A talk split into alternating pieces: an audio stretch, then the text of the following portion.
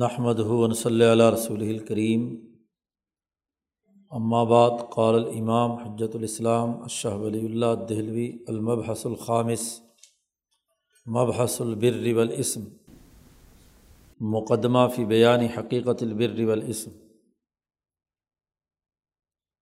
یہ اس کتاب کا پانچواں مبحث ہے اور یہ وہ بنیادی مبحث ہے جس کے سمجھنے سمجھانے کے لیے پہلے چار مباحث شاہ صاحب لے کر آئے۔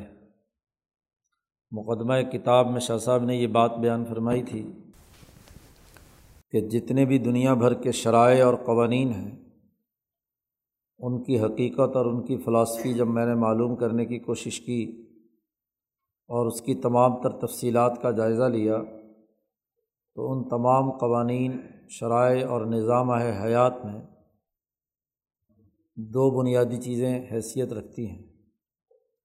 ایک نیکی اور بدی کی بحث کہ کون سی چیز انسانی سوسائٹی کے لیے بہتر اور نیکی ہے اور کون سی چیز انسانی معاشرے کے لیے بری ہے۔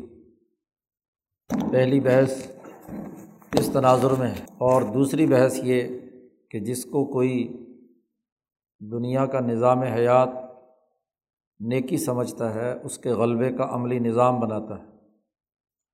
اور جو چیز اس کے نقطۂ نظر سے بری ہوتی ہے، اس کے ختم کرنے کے لیے سسٹم بناتا ہے۔ اس کے لیے شاہ صاحب نے لفظ استعمال کیا سیاست ملیہ کا۔ تو دو بنیادی مباحث تھیں، بر اور اسم۔ لیکن شاہ صاحب نے کہا، بر و اسم کہ واقعتاً کون سی چیز نیکی ہے اور کون سی چیز بدی ہے، اس کے معلوم کرنے کے لیے چار مباحث پیش نظر رکھنی ہوں گی۔ پہلے مرحلے میں تین کہ کسی عمل کی جزا و سزا کیا ہے؟ مجازات کی بحث۔ دوسرا یہ کہ انسانی شخصیت اور اس کی نوعیت میں دو بنیادی چیزیں داخل ہیں، ایک جسم اور ایک روح، بہیمیت اور ملکیت۔ تو بہیمیت کے تقاضوں کی تکمیل کا ارتفاقات کا نظام کیا ہے؟ انسانی جسم کی سہولت بہم پہنچانے کے لیے اس کے بنیادی ضابطے اور قاعدے کیا ہیں؟ اور دوسرے یہ کہ انسانی روح کی تکمیل کے لیے، انسانی نسمے کی بہتری کے لیے، سعادت نوعیہ کے لیے بنیادی امور کیا ہیں؟ تو اخلاق اربا اور ارتفاقات اربا اور اسی طریقے سے اعمال کی دنیا اور آخرت میں جزا و سزا۔ یہ تین پہلو پیش نظر ہوں گے تو بر و اسم کا مطلب سمجھ میں آئے گا۔ اور پھر شاہ صاحب نے کہا تھا کہ یہ تینوں اس وقت تک نہیں سمجھے جا سکتے جب تک کہ اس کائنات کی حقیقت، اس کائنات میں انسان کی حقیقت اور اس کائناتی ڈھانچے کو جب تک سمجھا نہیں جائے گا، کیونکہ انسان کائنات کا حصہ ہے۔ ان تمام مخلوقات میں سے ایک مخلوق ہے۔ تو جب تک اس کی حقیقت سامنے نہیں آئے گی، تو اس وقت تک ہم درست تناظر میں نیکی اور بدی کا تصور صحیح نہیں کر سکتے۔ گویا کہ چار چیزیں ہو گئیں۔ اور کائنات کی جو حقیقت بیان کی تھی، شاہ صاحب نے وہ یہ کہ کائنات ایک عالمگیر نظام کے تحت چل رہی ہے۔ ابدا خلق تدبیر تدلی کے تناظر میں شاہ صاحب نے واضح کیا تھا کہ ان تمام تر مخلوقات میں جو ایک مرکزی نظام چل رہا ہے اور اس مرکزی نظام کو چلانے والی جو طاقت اور قوت ہے وہ مالا اعلیٰ یعنی اعلیٰ درجے کی جو فرشتوں کی جماعت ہے اور مالا صافل جو اس عرض پر ان کے ماتحت کام کرنے والی طاقت اور قوت ہے۔ تو انتظامیہ کے بغیر یہ کائنات کا نظام نہیں چل رہا۔ گویا کہ کائنات کے اندر بنیادی طور پر کائنات کا عالمگیر نظام کار فرما ہے اور وہ ایک طے شدہ سسٹم کے تحت کام کر رہا ہے۔ وہ بغیر کسی سسٹم کے محض انتشار اور اتفاق کے تحت چل نہیں چل رہا کہ اتفاقی طور پر کام از خود ہو رہا ہو۔ بلکہ باقاعدہ مربوط نظام کے تحت یہ کام ہو رہا ہے۔ وہ جو مربوط نظام ہے، اس کو چلانے والی طاقت اور قوت مالا اعلیٰ اور مالا صافل کی ہے۔ گویا کہ چار چیزیں ہمارے سامنے آ گئیں۔ تو اب جب یہ باتیں ہماری چاروں مباحث سے، خلاصے کے طور پر سامنے آ گئیں، تو اب ہمیں ہاں جی نیکی اور بدی کی درست حقیقت سمجھنا آسان ہو گیا۔ اس کے لیے شاہ صاحب نے پانچواں باب قائم کیا ہے اور اس کا عنوان وہی رکھا ہے، مبحث البر والاسم۔ نیکی کیا ہے اور بدی کیا ہے۔ اور پھر اس کے سمجھنے کے لیے شاہ صاحب سب سے پہلے ایک مقدمہ لائے ہیں۔ پھر نیکیوں کی ایک فہرست آگے جا کر بیان کریں گے کہ کون کون سی چیزیں نیکی ہیں۔ اور الاسم کی ایک فہرست بیان کریں گے کہ اسم کیا ہے۔ تعریف اور حقیقت اس مقدمے میں بیان کر دی۔ شاہ صاحب کہتے ہیں کہ عزقت ذکرنا لمیت المجازات و انیتہا۔ ہم نے پہلے جزا و سزا کی لمیت یعنی اس کی علت اور معلول کا جو قانون اور ضابطہ ہے، ہم وہ پہلے بیان کر چکے ہیں۔ جزا و سزا کا۔ وہ انیتہا، یہ دو منطقی اصطلاحات ہیں، ایک لمی اور ایک انی، دلیل لمی اور دلیل انی۔ دلیل لمی اسے کہتے ہیں کہ جب کسی چیز کو آپ ثابت کرنے کے لیے اس سے پیچھے جو علت کار فرما ہے، اس کو پیش نظر رکھتے ہیں۔ کہ یہ علت کام کر رہی تھی، اس علت کا لازمی نتیجہ معلول کی صورت میں یہ آنا ہے۔ اسے دلیل لمی کہا جاتا ہے۔ یہاں جو استدلال کیا جاتا ہے، علت سے معلول کی طرف۔ اور یہ انداز فکر دانشوروں کا ہوتا ہے۔ اعلیٰ دماغ کے جو ذہین لوگ ہوتے ہیں، وہ استدلال لمی کو بنیادی حیثیت دیتے ہیں۔ وہ ہر کام کی دلیل مانگتے ہیں اور پھر دلیل کی بنیاد پر ہاں جی جو چیز اس سے ثابت ہوتی ہے، اس کو تسلیم کرتے ہیں۔ ایک دوسرا انداز اور اسلوب ہوتا ہے، انی دلیل، انی اس کو کہتے ہیں کہ آپ نے ایک معلول دیکھا اور جب اس پر غور و فکر کیا تو آپ کا دماغ از خود اس کی علت کی طرف چلا گیا۔ علت بظاہر نظر نہیں آ رہی ہوتی، لیکن معلول کو دیکھ کر وہ علت کی طرف چلا جاتا ہے۔ یہ عوامی انداز اور اسلوب ہوتا ہے۔ دھواں دیکھا ہاں جی کسی دیہاتی نے تو وہ سمجھ جائے گا کہ اس کی علت کیا ہے، نیچے کوئی آگ جل رہی ہے۔ یہ گویا کہ انی بات ہے۔ اور اگر پہلے منطقی طور پر، عقلی طور پر کہا جائے کہ جب آگ جلائی جائے گی تو دھواں ضرور نکلے گا۔ تو یہ دلیل کیا ہے؟ لمی کہلاتی ہے منطق میں۔ تو شاہ صاحب نے کہا کہ جزا و سزا کی ہم نے دلیل لمی بھی اور دلیل انی بھی۔ پیچھے ہم بیان کر کے آ چکے ہیں کہ جزا و سزا کیوں ہے۔ ہر عمل کی کی جزا و سزا کا پورا قانون اور ضابطہ ہم پیچھے بیان کر چکے ہیں۔ کیوں؟ اس لیے کہ ہر عمل کا ایک خاص، خاصہ ہے، ایک اس کا نتیجہ ہے۔ جب عمل کا ہر ایک خاصہ ہے، وہ خاصہ اگر انسانی فائدے کا ہے، انسان سے اس کو فائدہ پہنچ رہا ہے، تو ہم کہ، یہ کہیں گے کہ یہ عمل علت بنا ہے اس فائدے کی اور اس فائدے کے نتیجے میں اس عمل کے کرنے والے کو انعام ملنا چاہیے۔ جی تو ہم نے یہ بھی بات واضح کی وہاں کہ ہر عمل کا نتیجہ خاصہ کیا ہوتا ہے۔ اس کی خصوصیت، عمل کی خصوصیت کیا ہے؟ اس کے نتیجے میں کیا چیز ظاہر ہو رہی ہے؟ اور اسی کے نتیجے میں جزا و سزا آتی ہے۔ یا اسی طریقے سے ہم نے یہ بات بھی جو عوامی انداز کے مطابق ہے کہ چونکہ یہ نتیجہ نکل رہا ہے، تو نتیجے کو دیکھ کر ایک آدمی کہتا ہے کہ ضرور اس نے کوئی برا کام کیا ہوگا تو یہ نتیجہ نکلا ہے۔ یہ دوسرا انداز اور اسلوب ہے بات کو سمجھنے کا۔ تو دو باتوں کے دونوں پہلو ہم نے وہاں جب ہم نے بیان کر دیے، نمبر ایک، مجازات بیان کر دیا۔ سما زکرنا الرتفاقات اللہ جبلا علیہ البشر۔ ہم نے اس کے بعد ارتفاقات کا تذکرہ کیا، جو فطری طور پر تمام انسانوں کی جبلت میں پائے جاتے ہیں۔ فہیہ مستمرتن فیم لاتن فق عنہ۔ وہ انسانوں میں مسلسل ہمیشہ جاری ہیں، کبھی بھی انسانیت سے ارتفاقات جدا نہیں ہو سکتے۔ اس کو گرمی سردی سے بچاؤ کی ضرورت ہے، کھانے پینے کی ضرورت ہے، پہننے کی ضرورت ہے، ایک قومی اور بین الاقوامی نظام کی ضرورت ہے۔ تو کبھی بھی یہ ارتفاقات انسانیت سے جدا، حتیٰ کہ جو آدمی اس کا انکار بھی کرتا ہے، وہ بھی زندہ رہنے کے لیے ان ارتفاقات کا محتاج ہے۔ تو زبان سے بے شک انکار کر رہا ہو، لیکن عملاً وہ بھی ان کا محتاج ہے۔ اس کا بھی ہم نے تذکرہ کیا۔ سما ذکرنا اسعادہ و طریقہ اقتصابی ہم نے پھر اس سے پہلے والے چوتھے باب میں انسان کی کامیابی اس کا تذکرہ کیا ہے اور وہ کامیابی کیسے حاصل کی جا سکتی ہے، اس کے طریقے بتلائے ہیں۔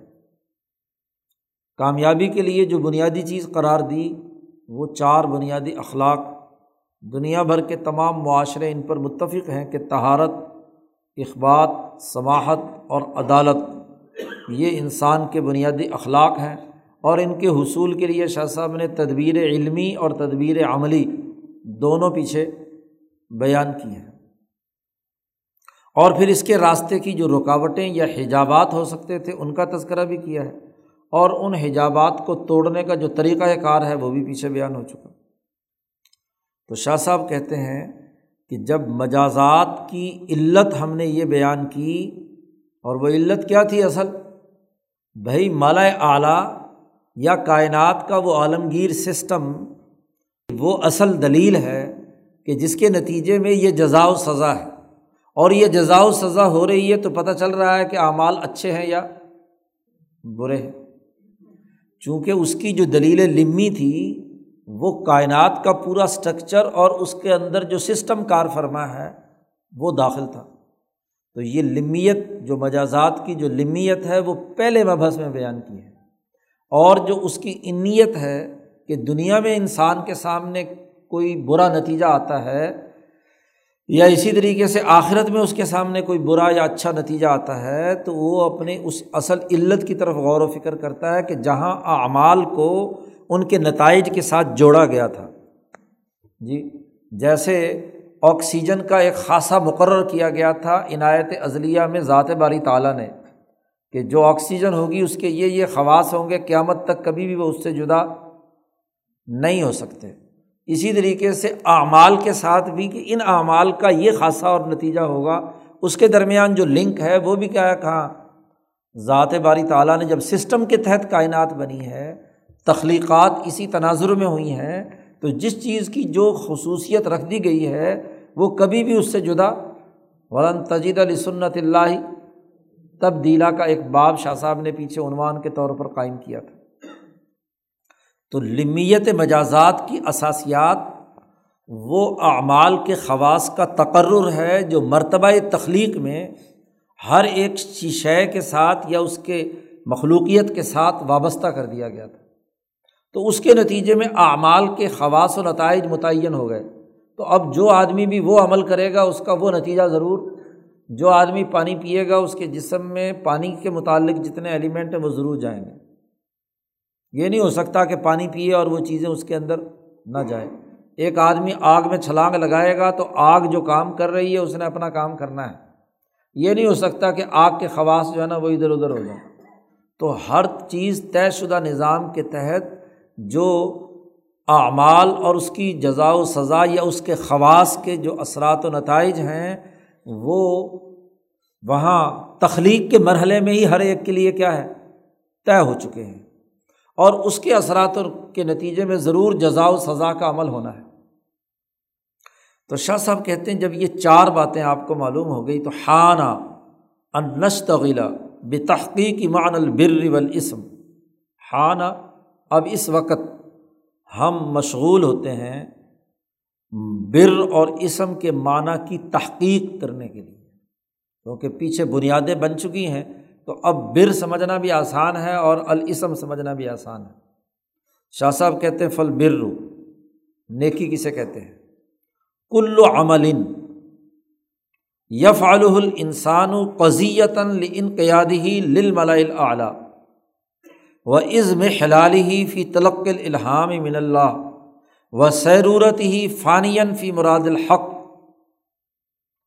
ہر وہ عمل جس کو انسان اس لیے کرے کہ یہ مالا اعلیٰ کی فرما برداری کا نتیجہ پیدا کرے گا یعنی عالمگیر جو کائنات کا سسٹم ہے، اس سسٹم کے تقاضے کی تکمیل کرتے ہوئے اس کے مطابق اس تقدیر کے مطابق اس کی جو تشریح ہے، اس کی سوسائٹی کا جو ڈھانچہ ہے، اس میں وہ اعمال انسانی فائدے اور اللہ کی رضا کے تناظر میں ظاہر ہو۔ یعنی عالمگیر نظام کے مرکزی طاقت اور قوت جو چلانے والے لوگ ہیں، ان کے فیصلے کے مطابق وہ عمل کرے اور نہ صرف یہ اس کے اندر ہو بلکہ وہ عزم حلال ہی فی تلقل الحام من اللہ اللہ کی طرف سے جو الحام کا القاع ہوا ہے جیسے شہد کی مکھی کو ہوا الحام کہ وہ شہد بنائے، تو وہ شہد کی مکھی شہد بنانے میں جتی رہتی ہے، مزمحل ہو جاتی ہے، اسی میں مر کھپ جاتی ہے۔ کوئی لمحہ اس کا فارغ نہیں ہوتا۔ باقی جتنے بھی جانور اللہ نے بنائے ہیں، جن مقاصد کے لیے اور جو جو اس کے ہاں جی مخلوق اس جانور کے اندر رکھ دیا گیا ہے، وہ اسی کے مطابق اس میں فنا ہو جاتی ہے۔ ایک درخت پیدا کیا ہے، مثلاً آم کا، تو آم کا درخت اول سے آخر تک جو اس کے خواص و تاثیرات ہیں، اس میں وہ مزمحل ہوتا ہے۔ اس کے پھل سے وہی خوشبو، وہی ذائقہ، اس کے پتوں سے وہی خوشبو، وہی ذائقہ، اس کے درخت کے وہی خواص و نتائج، چاہے ہزار سال، لاکھوں سال گزر جائیں خواہ ایشیا میں، افریقہ میں، امریکہ میں کہیں بھی لگایا جائے، وہ ایک ہی نتیجہ دے گا۔ تو گویا کہ جو اس کے اندر، اس کے نفس شجری میں اللہ نے الہام رکھ دیا ہے، اس کے لیے وہ کیا ہے؟ مزمحل ہے۔ اس کے لیے وہ جد وجہد اور کوشش کر رہا ہے۔ وہ درخت ہو، وہ حیوان ہو، وہ تمام معدنیات ہوں، تو انسان بھی اس کے لیے جو اس کی تقدیر رکھ دی گئی ہے، اور وہ تقدیر کیا ہے؟ اس کی تشریح ہے۔ اور وہ تشریح تقدیر کا تتمہ تھا کہ اس انسان کی صحت تبھی رہے گی کہ جب وہ ان معیارات کو پورا کرے گا۔ وہاں جیسے مثال دی تھی کہ شیر کی صحت جب ٹھیک رہے گی، جب وہ گوشت کھائے گا، وہ پٹھے کھانا شروع کرے گا تو بیمار پڑ جائے گا۔ اسی طریقے سے کیا جو دوسرے جانور ہیں؟ ہاں جی وہ وہ اگر کیا نام ہے، پٹھے کھانے والے، وہ گوشت کھائیں گے تو بیمار پڑ جائیں گے۔ ایسے ہی انسان کی صحت کے لیے بھی جو اعمال مالا اعلیٰ نے بطور فیصلے کے کیے اور اللہ کی طرف سے اس کا جبلی اور فطری طور پر انسانوں میں سے جو اعلیٰ انسان ہیں، ان پر الہام ہوا، وہی ہوئی اور تو اس نے اپنے آپ کو اس میں فنا کر لیا۔ وہ سیرورت ہی فانین فی مراد الحق۔ اور اللہ کو اس کے پیدا کرنے کا جو مقصد اور مراد تھا، اس میں اس نے اپنے آپ کو فنا کر لیا۔ تو یہ عمل کیا کہلائے گا؟ بر کہلائے گا۔ گویا کے پہلے مبحث میں جو کائنات کے عالمگیر نظام کے تناظر میں ذمہ داریاں انسان کی متعین کی گئی تھیں اور وہاں اسی مبحث میں جہاں شاہ صاحب نے بتلایا تھا کہ یہ تشریح جو ہے، یہ تقدیر سے ہی پھوٹی ہے، وہاں انسان کے لیے قوت عقلیہ اور قوت عملیہ کی دو صلاحیتیں اور قوت عقلیہ کی تکمیل کے لیے علوم چاہیے ہیں۔ اور ان علوم کی اثاسیات وہ پانچ علوم تھے جو قرآن نے مثلاً بیان کیے ہیں۔ ان کا شاہ صاحب نے تذکرہ کیا تھا۔ تو جو ان احکامات کی اتباع میں مالا اعلیٰ کے اس فیصلے کے مطابق اپنے آپ کو فنا کرے گا، نمبر ایک، بر یہ۔ یہ اعلیٰ ترین درجے کی نیکی۔ اس سے کم درجے کی۔ نمبر دو و کلو عمل یو جازا علیہ خیرن فت دنیا ابل آخرہ تو مجازات والی بحث کو سامنے رکھیے۔ ہر وہ عمل جس کا جزا و سزا ہاں جی دنیا میں بھی اچھائی کی صورت میں ظاہر ہو اور آخرت میں بھی اچھائی کی صورت میں ظاہر ہو، وہ کیا کہلائے گا؟ البر۔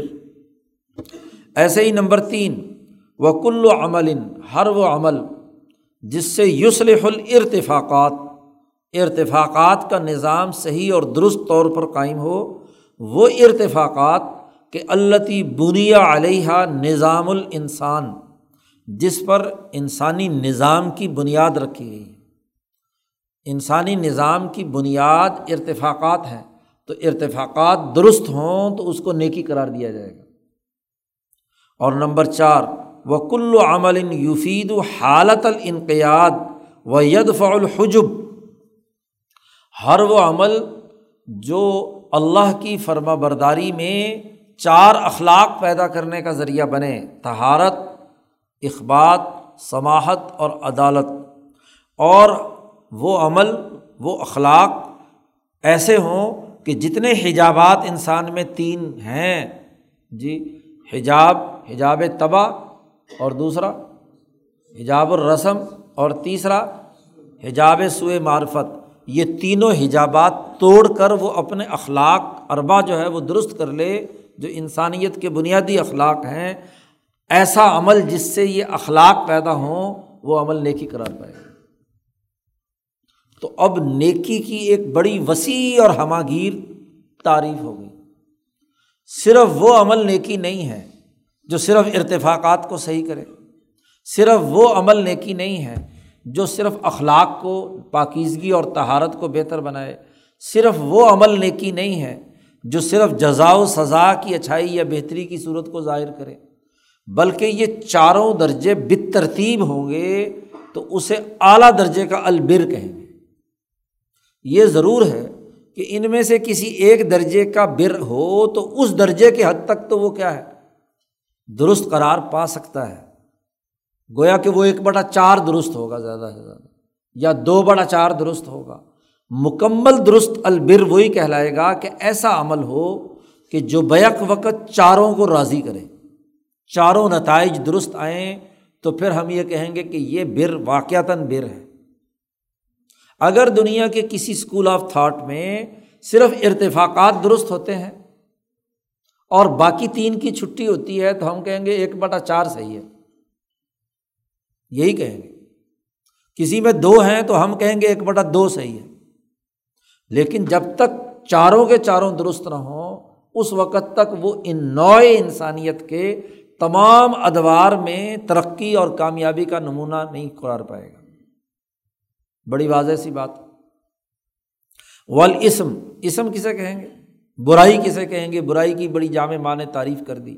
کلو عمل یف الانسان قزیتاً لن قیادی ہی لش شیطان و سرورت ہی فانین فی مرادی مالا اعلیٰ تو دور کی بات ہے۔ مالا صافل کے فرشتوں کے بالمقابل جو طاقت اور قوت جس نے انسان دشمنی کا اعلان کیا تھا، انسان کو سجدہ نہیں کیا اور اس کو بہکانے کا دعویٰ علل اعلان کیا کہ میں اس ان کے دشمنی کروں گا۔ تو اس شیطان نے انسان دشمنی کے جتنے امور ہاں جی اس کے دل و دماغ میں ڈالے ہیں، اس کا بھی الہام ہوتا ہے، اس کی بھی وہی ہوتی ہے۔ قرآن کہتا ہے نا، انسانوں میں سے شیطان اور جنات میں سے شیطان، جو ایک دوسرے کو وہی کرتے ہیں، ان کا بھی الہام کا نظام ہے۔ دنیا میں الہام کے بغیر کام نہیں ہوتا، وہ مالا صافل کے شیطانوں کا الہام ہو یا مالا صافل کے فرشتوں اور مالا اعلیٰ کے فرشتوں کا الہام ہو۔ تو جو آدمی کائنات کا جو اسٹرکچر پیچھے آپ پہلے مبحث میں پڑھ چکے، وہاں مالا صافل کا ایک پورشن جو ہے وہ شیطان کے لیے ہے۔ تو شیطان کے الہام سے اس نے وہ کوئی عمل کیا، تو اس عمل کو کیا کہیں گے؟ الاسم، نمبر ایک۔ وکل عمل یوجازا علیہ شرن فت دنیا اول آخرہ ہر وہ عمل جس پر جزا و سزا ہو رہی ہے، بری دنیا میں تکلیف آ رہی ہے یا آخرت میں اس کی برا بدلا آ رہا ہے۔ وہ عمل بھی کیا کہلائے گا؟ بدی اور برائی کہلائے گا۔ وہ کل عمل یفسد الرتفاقات ہر وہ عمل جو ارتفاقات کے نظام کو فاسد کرے، خراب کرے، توڑے، وہاں فرعونیت عامریت ظلم نا انصافی پیدا کرے تو وہ بدی کہلائے گی۔ اور وہ کل عمل یفید حیعتاً مزادتاً للانقیادی و یو عقد الحجب، ہر وہ عمل جو اخلاق اربا کی اتباع کی ضد والی کیفیت پیدا کرے، کیونکہ وہاں شاہ صاحب نے اگر چار اعلیٰ اخلاق کا تذکرہ کیا ہے تو ان کی ضد کا بھی تذکرہ کیا۔ کہ تہارت کے مقابلے میں حدث جی اخبات کے مقابلے میں شرک یا تشبی اسی طریقے سے کیا ہے؟ دوسری، تیس، تیسری چیز جو ہے، وہ سماہت کے مقابلے میں پستی نفس، لالچ خود غرضی بغل وغیرہ وغیرہ۔ اور عدل کے مقابلے میں کیا ہے؟ ظلم۔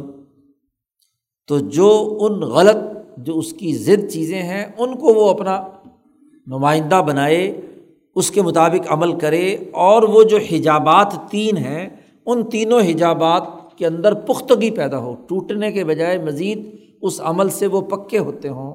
حجاب تباہ غالب آ جائے، حجاب رسم غالب آ جائے، حجاب سوئے معرفہ غالب آ جائے، تو اس کو کیا کہیں گے؟ الاسم کہیں گے۔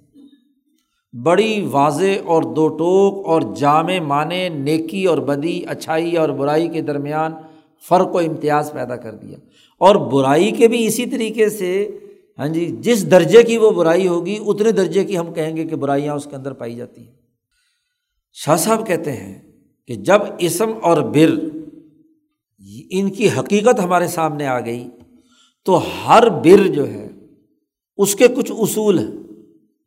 اور جیسے دنیا میں ایک مثال دے کر بات سمجھائی کہ ارتفاقات کے اصول اونچے درجے کے عقل مند اور ماہرین وہ اخذ کرتے ہیں، بناتے ہیں، قانون سازی اس کی کرتے ہیں اور لوگ اس اس کو تسلیم کرتے ہیں۔ ایسے ہی یہ چار سطح کی جو نیکی ہے، اس کی بھی جو طریقۂ کار ہیں، اس کے بھی جو اصول ہیں، وہ اللہ تبارک و تعالیٰ ان انسانوں کے دلوں میں ڈالتے ہیں جو اللہ نے فرشتے، نورانی فرشتے، تائید کرنے والے یا مالا اعلیٰ کے لوگ ان کے دلوں میں الہام کریں۔ جیسے ارتفاقات کا الہام ہوتا ہے، اونچے درجے کے حکمر، حکمرانوں، سائنسدانوں، عقلمند لوگوں کے اوپر ایسے ہی یہ جو جامع ترین نیکی ہے، جو تمام پہلوؤں کو ہاں جی شامل مشتمل ہو، اور یہ جامع ترین جو برائی ہے، جو تمام پہلوؤں کا احاطہ کیے ہوئے ہے، ان دونوں کے فرق و امتیاز کے جو بنیادی طریقے ہیں، وہ امبیا علیہم السلام جو اعلیٰ غیر معمولی دماغ کے انسان ہیں، ان کے اوپر نازل ہوتے ہیں۔ وہ کما ان ارتفاقات استمبتہ الخبرا جیسے ارتفاقات دنیا میں اس کا اخذ و استمباد اس کے اصول اور قوانین اور اس کا عملی نظام الخبرا جو خبر کے ماہرین ہیں، باخبر لوگ ہیں۔ فقتدا بہم اناس بشہادت قلوبہم، لوگ اپنے دلوں کی گواہی سے ان کی بات کو تسلیم کر لیتے ہیں۔ جب بھی کوئی نیا ارتفاق ان کے سامنے آتا ہے تو لوگ دل سے گواہی دیتے ہیں کہ ہاں ہمارے دل میں بھی تھا کہ اس طرح کی کسی مشکل کو دور کرنے کے لیے یہ کام ایسے ہونا چاہیے۔ تو فوراً اس کو قبول کر کے اس پر عمل شروع کر دیتے ہیں۔ وطفق علیہ اہل العرض اومئی بھی منہم۔ اور پھر وہ ارتفاقات جو ہیں، اس پر تمام روئے عرض پر رہنے والے، تمام زمین، روئے زمین پر رہنے والے لوگ متفق ہو جاتے ہیں یا تو تمام کے تمام متفق ہو جاتے ہیں۔ او میں بھی منہم، یا ان میں قابل ذکر اکثریت جن کی گنتی اور شمار ہوتی ہے جو جو جنگلوں میں بہنے والے جاہل اور احمقوں کی بات نہیں ہو رہی کہ وہ اتفاقات جیسے بھی ہوں تو وہ ان اتفاقات کی طرف توجہ نہیں دیتے۔ تو ایسے ڈنگر صفت انسانوں کی بات نہیں ہو رہی، لیکن جو دنیا میں کیا ہے انسان جن کا شمار کسی اس میں ہوتا ہے، وہ ضرور ان ارتفاقات کو دل کی گواہی سے قبول کر کے ان پر عمل شروع کر دیتے ہیں۔ تو جیسے ارتفاقات کا یہ معاملہ ہے، ایسے ہی فقض علی کا لل برری سونا نن اسی طرح نیکی نیکی کے طریقے، اس کے اصول۔ الحمہ اللہ تعالیٰ فی قلوب المعدین بال نور الملکی۔ ان لوگوں کے دلوں میں جن کو نور ملکیت سے اللہ تبارک و تعالیٰ تائید پہنچاتے ہیں، ان کے دلوں میں وہ الہام کیے جاتے ہیں۔ اور ایسے انسان ہوتے ہیں کہ الغالب علیہم خلق الفطرہ، فطرت انسانی کے بنیادی اخلاق ان پر غالب ہوتے ہیں۔ بے منزلتی ما الحمہ فی قلوب نحل ما یسلح بھی معاشہ بالکل اسی طریقے سے جیسے شہد کی مکھی کو الہام کیا جاتا ہے کہ وہ شہد کیسے بنائے گی، زندگی کیسے بسر کرے گی؟ تو جیسے اس کو ایک الہام کیا جاتا ہے کہ وہ ایک ایسا مربوط نظام بناتی ہے، شہد بنانے، شہد کو اکٹھا کرنے، ذخیرہ کرنے، اور جو مکھی ڈسپلن کی خلاف ورزی کرے، اس کو سزا دینے، تو پورا ایک ملکہ مکھی اپنا ایک سسٹم شہد کے چتے میں قائم کرتی ہے۔ تو جیسے اس پر الہام ہوا ہے، اس کو دنیا میں کسی یونیورسٹی نے نہیں سکھایا کہ ایسے کرنا ہے، ایسے کرنا ہے، ایسے ہی امبیا علیہم السلام جو اس ملکہ مکھی جیسے ہے، وہ بھی انسانوں میں ملکہ انسان، انسانوں میں بہت اعلیٰ دماغ کے جینیس قسم کے لوگ ہوتے ہیں جن کے اوپر وہ چیز نازل ہوتی ہے فجرو علیہ تو لوگ اس کے اوپر چل پڑتے ہیں، اس کو مضبوطی سے پکڑ لیتے ہیں۔ وہ ارشد علیہ لوگوں کو اس کی رہنمائی ملتی ہے۔ وہ حسو علیہ لوگوں کو اس پر وہ ابھارتے ہیں کہ ان پر عمل کرو۔ اور فخت دا بہم اناس تو لوگ ان امبیا علیہ السلام اور ان حکمہ کی اتباع کرتے ہیں۔ وطفق علیہ اہل المل جمی تمام جمی تمام کے تمام اہل الملل جو ہیں، جتنی ملتوں کے لوگ ہیں، وہ تمام کے تمام ان پر متفق ہو جاتے ہیں۔ دنیا کی کوئی ملت ایسی نہیں کہ جو ان بنیادی اصولوں کا انکار کرنے والی ہو۔ فی اقتار العرض پورے زمین کے تمام اطراف میں۔ باوجود اس بات کے کہ اعلیٰ تواعد بلدان و اختلافی ادیانہم، اگرچہ ان کے شہر اور علاقے دور دراز ایک دوسرے سے ہیں، اور اگرچہ ان کے مذاہب مختلف ہیں، یہودیت ہو، عیسائیت ہو ہندو مت ہو بدھ ازم ہو، کنفیوشزم ہو، زرتشت ہو، اسلام ہو، تمام مذاہب ہاں جی ان اصولوں پر ہاں جی متفق ہو جاتے ہیں۔ بے حکمی مناسبت فطریتن وہ اپنی فطری مناسبت کی وجہ سے اسے قبول کرتے ہیں۔ اس کے، ان کے طبی تقاضے اقتضاء نوعین نوع انسانیت کا انسانی تقاضا ان کو قبول کرنے پر انہیں مجبور کرتا ہے، کیونکہ وہ ایسے ہی بالکل ہے جیسے ارتفاقات میں سے نئی چیز ایجاد ہو تو لوگ اس کو ضرورت سمجھ کر ٹوٹ پڑتے ہیں، اس پر عمل درآمد کرتے ہیں۔ ایسے ہی دنیا کی اکثریت مذاہب کی حامل ہے اور وہ ان مذاہب کی بنیادی امور کو تسلیم کرتی ہے۔ شاہ صاحب کہتے ہیں، آپ اعتراض کریں گے کہ نہیں جی بہت سارے لوگ ہیں جو نہ خدا کو مانتے ہیں نہ الہام کو مانتے ہیں نہ نہ وہی کو مانتے ہیں۔ تو یہ بات پوری کائنات میں متفقہ کیسے ہے؟ ضرور آپ کے دماغ میں بھی سوال کل بلا رہا ہوگا۔ تو شاہ صاحب نے پہلے ہی اس کا جواب دے دیا۔ ولا یزر ظالی کا اختلاف سوری تل کا سنن ایک تو اس اتفاق پر یہ اعتراض بھی نہیں ہو سکتا کہ جی ہندوؤں کا طریقہ عبادت اور ہے، مسلمانوں کا اور ہے، یہودیوں کا اور ہے، عیسائیوں کا اور ہے، یونانیوں کا اور ہے۔ تو طریقے جب مختلف ہیں تو یہ سارے متفق کیسے ہوئے؟ تو شاہ صاحب نے کہا، جب بنیادی اصول پر متفق ہیں تو عملی شکلیں جو ہیں، ان کے اختلاف کا معاملہ ان اصولوں کے اتفاق پر کسی قسم کی قدغن نہیں لگاتا۔ اس پر کسی قسم کا کوئی اثر انداز نہیں ہو سکتا۔ کیونکہ صورتیں مختلف ہو سکتی ہیں لیکن بنیادی کانسیپٹ پر تمام لوگ متفق اور دوسرا شاہ صاحب نے کہا کہ یہ بات بھی اس ہماری اس بات کا رد میں نہیں آ سکتی کہ سدود توفتن مخدجتن، کہ جو ناقص قسم کے ادھورے ذہن ہیں جی جن کی جو بائی برتھ جن کے اندر کوئی ڈیفالٹ ہے، دماغی طور پر، عقلی طور پر وہ اگر انکار کریں کہ کوئی وہی نہیں ہوتی، کوئی خدا نہیں ہوتا، کوئی کچھ نہیں ہوتا، یہ کارخانہ خود بخود ہی چل رہا ہے، اور ان کے ناقص ہونے کا کمال اور حال یہ ہے کہ خود اسٹیفن ہاکنگ جو ہے وہ کس مخدجہ حالت کے اندر کہتا ہے خدا کوئی نہیں، بلیک ہول میں میں نے بہت کچھ تلاش کیا، ادھر ادھر کہیں کوئی خدا نہیں ملا۔ تو اس کا اپنا جسم ہی بتلا رہا ہے کہ جو آدمی بول نہیں سکتا، چل نہیں سکتا، پھر نہیں سکتا، تخیلاتی باتیں بیان کر رہا ہے، تو اس بیچارے ناقص آدمی کی بات کا اعتبار ہوگا یا ایک صحت مند دلیر، بہادر، اعلیٰ درجے کا عقل مند اس کی بات کا اعتبار ہوگا۔ تو طائفتن مخ دجا عربی میں کہتے ہیں کہ جو وہ بائی برتھ ڈیفالٹ ہو، جس کی آنکھیں نہیں ہیں، کان نہیں ہیں ہاں جی اس کے اندر کیا ہے؟ اور جسمانی کوئی نقص موجود ہے۔ شاہ صاحب کہتے لو تمل فی ہم اصحاب البصائر۔ اس ناقص طبقے کو اگر صاحب بصیرت لوگ ان کے بارے میں غور و فکر کریں تو لم یشک ان مادہ ہوں اسد صورت نوعیہ ان کا جو جسمانی جو جسمانی ڈھانچہ ہے، ان کا مادہ ہے، یہ فل فلیج انسانی نو پر پیدا نہیں ہوا۔ اس کے اندر کوئی نہ کوئی کیا ہے؟ دماغی نقص رہ گیا ہے، کوئی دماغ، قلبی خلل رہ گیا ہے۔ جسمانی استطاعت ان کے اندر اس درجے کی نہیں رہی۔ تو اس کی وجہ سے یہ خلل جو ہے ان کو مجبور کر رہا ہے کہ جس پر دنیا کی اربوں آبادی متفق ہے، وہ دو چار اس کا انکار کریں تو انکار کرنے سے کیا ہوگا؟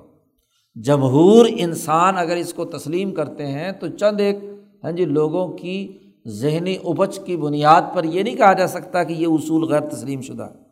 کیونکہ جمہوریت کا زمانہ ہے، جمہور متفق ہیں تو ان کا کیا اعتبار؟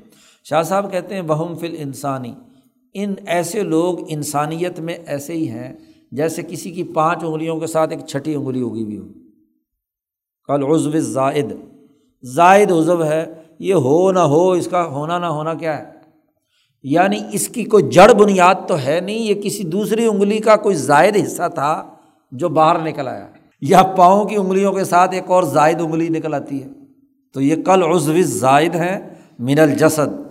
زوال اجمل الہو من بقا ہی ان کا کاٹ کر پھینک دینا زیادہ بہتر ہے خوبصورتی کے لیے، کیونکہ چھنگلی انگلی والا آدمی کو لوگ وہ اپنی انگلی کو چھپائے پھرتا رہتا ہے۔ بری لگتی ہے۔ تو ایسے ہی یہ کل عزو زائد ہیں، یہ اصل میں کامل انسان ہے ہی نہیں۔ نو انسانیت کی جو فطری استعداد ہے، اس کے مطابق نہیں ہے۔ اس لیے زوال اجمل الہو من بقا ہی اس کو باقی رہنے کے بجائے اس کو ختم کر دینا زیادہ خوبصورتی کا باعث تو شاہ صاحب نے پہلی بات تو یہ واضح کر دی کہ نیکی جو ہے البر، اس کے جو طریقے ہیں، وہ بھی فطری اور طبی طور پر ایسے ہی انسانی قلوب پر الہام کیے گئے ہیں جیسے شہد کی ملکہ مکھی پر شہد کا چھتا بنانے کا پورا نظام وہی کیا گیا۔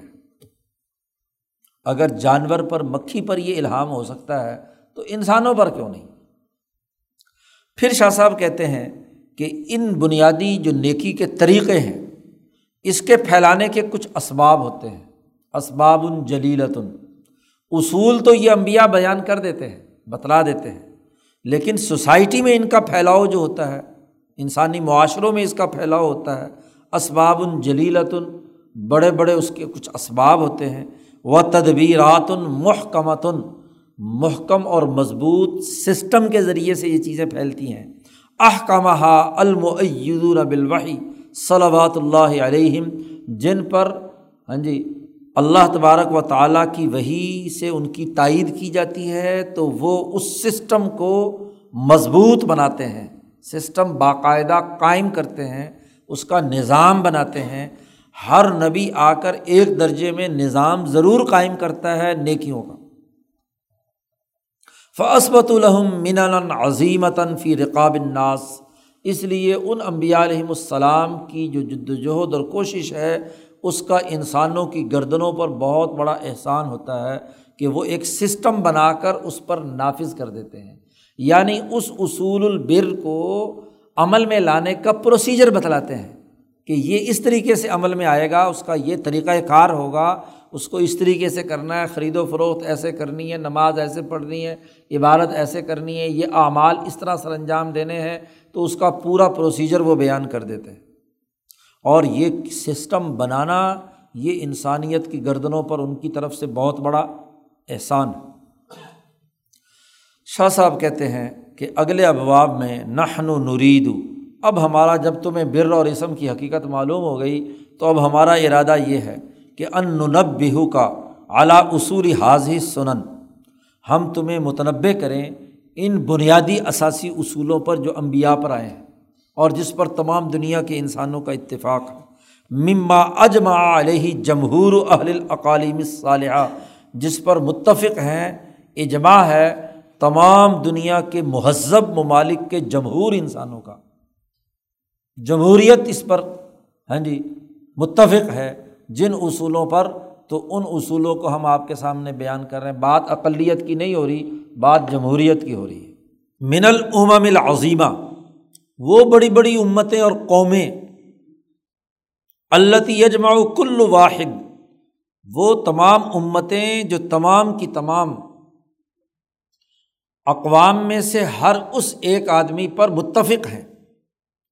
جو یا تو متعلین ہیں، الہیات سے تعلق رکھنے والے متعلین کہلاتے ہیں، اور یا وہ حکمران ہیں، ملوک، یا وہ حکمہ عقلمند لوگ ہیں ذر یہ ثاقب، جو اعلیٰ درجے کی رائے رکھتے ہیں۔ ثاقب، رائے وہ ہوتی ہے جو بالکل درست ہو۔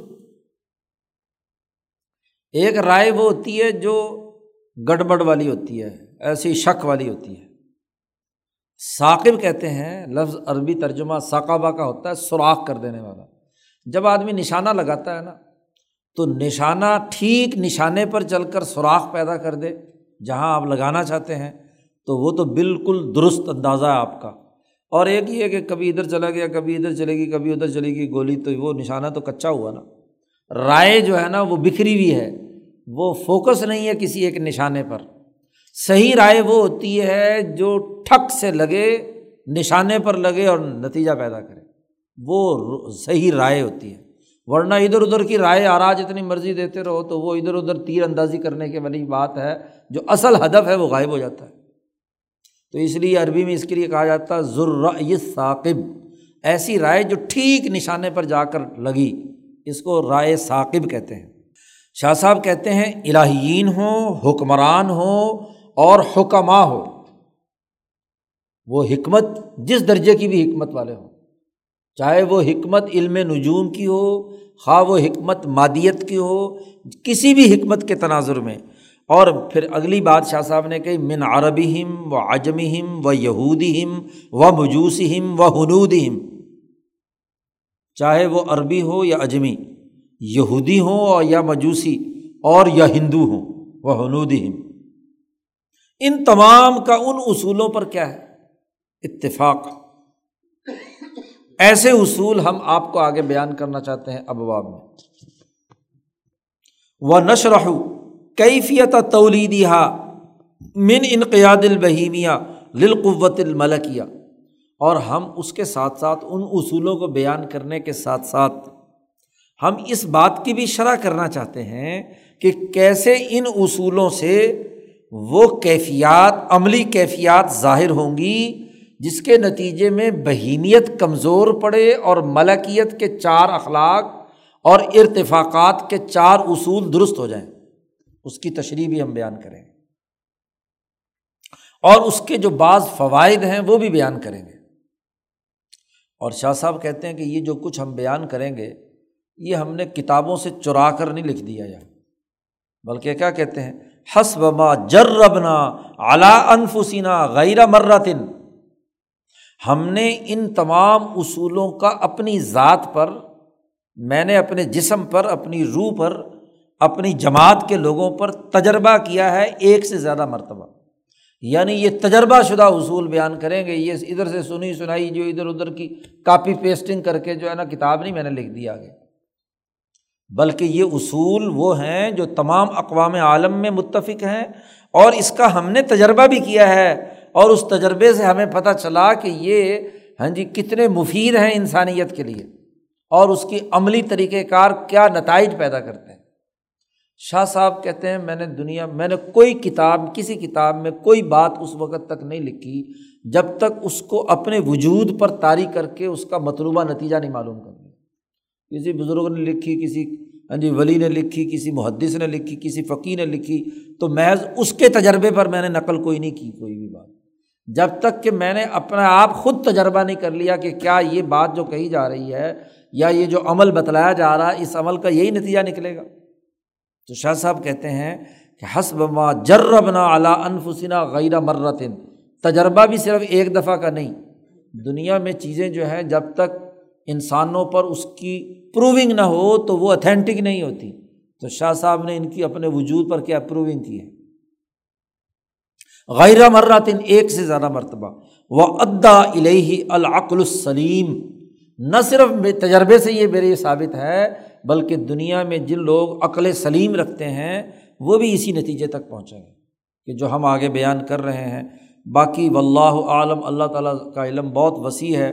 ہم اپنے علم کے مطابق بات کر رہے ہیں کہ ہم ان اصولوں کو جو بر سے متعلق ہیں، ان کے بنیادی اثاثی اصول بھی اور اس پر عمل درآمد کرنے کے جو طریقے تجربے سے واضح ہوئے ہیں، وہ بھی ہم بیان کریں گے اور وہ ایسے اصول ہوں گے جس پر دنیا کی اکثریت تمام مذاہب کے لوگ، تمام حکمہ جو صحیح رائے رکھنے والے ہیں تمام حکمران جو عدل و انصاف قائم کرتے رہے ہیں، جو تمام متعلین الہیات سے تعلق رکھنے والے، اللہ سے تعلق جوڑنے کے جو طریقے بیان کر چکے ہیں، تو ان تمام کو ہم آگے بیان کریں گے۔ اس کی بنیاد پر شاہ صاحب نے اصول بیان کرنا شروع کیے ہیں۔ سب سے نمبر ایک، اصول البر، التوحید۔ باب التوحید۔ شاہ صاحب کہتے ہیں کہ جس پر پوری دنیا متفق ہے اور جو بر اور نیکی میں سب سے اصولی اور بنیادی نیکی ہے، وہ توحید ہے۔ اصل اصول البر و عمدت و انواعی تمام نیکیوں کے اصولوں کی بھی اصل۔ وہ اصول بھی اس بنیادی اصل پر۔ اور تمام نیکیوں کی جتنی بھی اقسام بنیں گی ان میں عمدہ ترین نیکی، وہ توحید۔ وہ توحید ایک اللہ وحدہ اللہ شریک کو جو اس کائنات کے عالمگیر نظام کے چلانے والی ذات ہے، اس کو ماننا۔ وزالی کا اس کی وجہ کیا ہے؟ اس کی علت اور دلیل۔ چونکہ بادشاہ صاحب جو بھی بیان کرتے ہیں، اس کی ایک دلیل بھی لاتے ہیں۔ وزالی کا اس کی دلیل یہ ہے کہ لن ہو یہ توقف علیہ الخبات رب العالمین۔ اس توحید کے نظریے کی اوپر ہی یہ بات موقوف ہے کہ رب العالمین کے سامنے عجز و انکساری کی جائے، اخبات کی جائے۔ پیچھے ہم یہ طے کرائے ہیں کہ انسانی نو کی کامیابی کا سب سے پہلا عمل اخبات ہے۔ اور اخبات تبھی ہوگا کہ پوری کائنات کا ایک محور اور مرکز تلاش کریں اور وہ ذات باری تعالیٰ ہے۔ اللہ ہے۔ اللہ وہ مرکز کشش ہے جو کائنات کے تمام سیلز اور خلیات اور اس کے تمام مخلوقات کو اپنی طرف کیا ہے؟ کھینچ رہا ہے۔ اس لیے اللہ عربی لفظ جو ہے، اس کا لفظی مطلب مقناطیس جو چیزوں کو اپنی طرف کھینچ رہا ہو، جذب کر رہا ہو۔ علیحا اور والا جذب و کشش پر دلالت کرتا ہے۔ تو عربی والوں نے اس کے لیے جو لفظ رکھا ہے وہ بھی کیا ہے؟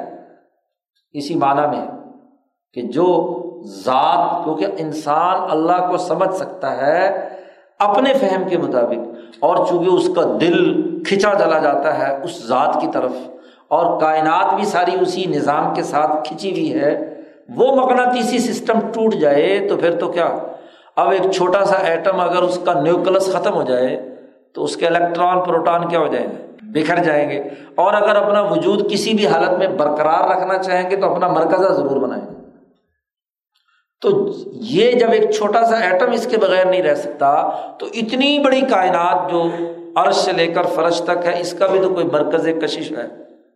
اور جو وہ مرکز کشش ہے، اس کا نام عربی والوں نے کہا، چونکہ مرکز کشش کی تعبیر کو بیان کرنے کے لیے اللہ تو کسی نے گاڈ کہہ دیا۔ اور اسی طرح سنسکرت والوں نے اگر اس کے لیے برہما کا لفظ استعمال کیا ہے، ہندوؤں نے، ویدوں نے، یا فارسی والوں نے کہا خود آ، خدا، خود آ، باقی چیزیں تو اس کی وجہ سے آئی ہیں۔ اور وہ خود کیا ہے؟ خود آیا ہے۔